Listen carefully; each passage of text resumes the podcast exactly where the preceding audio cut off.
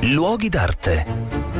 Un cordiale saluto da Marco Carminati. Quest'anno si celebra un po' in tutta Europa la ricorrenza della morte di Napoleone Bonaparte con molte mostre e qui a Firenze al Museo Stibbert è stata allestita una mostra incentrata su uno dei cimeli più importanti che sono rimasti in Italia di Napoleone Bonaparte. Si tratta di un piccolo mantello di cui adesso vi racconterò la storia che arrivò in questa collezione alla fine dell'Ottocento grazie all'acquisto appunto del titolare del museo Friedrich Stibbert che era un grande appassionato di armature, di costumi costumi d'epoca e aveva avuto la fortuna di ritrovare presso l'antiquario fiorentino Enrico Biscardi proprio un mantello di velluto verde ricamato in oro buono, con la sua sottoveste simile, pantaloni bianchi di seta e calze simili, il tutto appartenuto a Napoleone I per la somma di 800 lire. Allora, che cos'è questo, eh, diciamo questo apparato? Questo apparato è eh, quello che usò il nostro Napoleone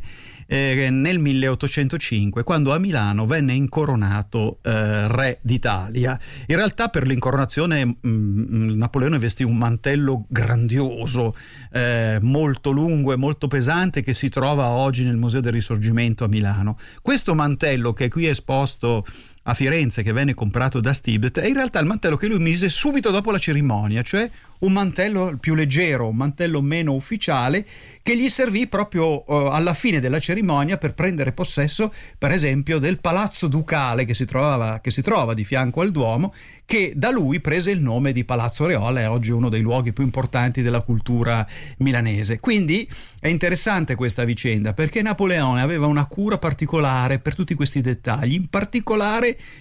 per le vesti, perché si sentiva investito anche di un compito di carattere sociale ed economico, cioè facendosi queste vesti così importanti alimentava eh, la manifattura della, della, seta, la manifattura del velluto, le manifatture francesi. Infatti sono tutti eh, vestiti che lui fa fare a Lione dai grandi eh, sarti di Lione e ehm, è molto singolare appunto che un capo di Stato decida di vestire in modo molto suontoso per alimentare la, l'industria della moda della sua grande nazione.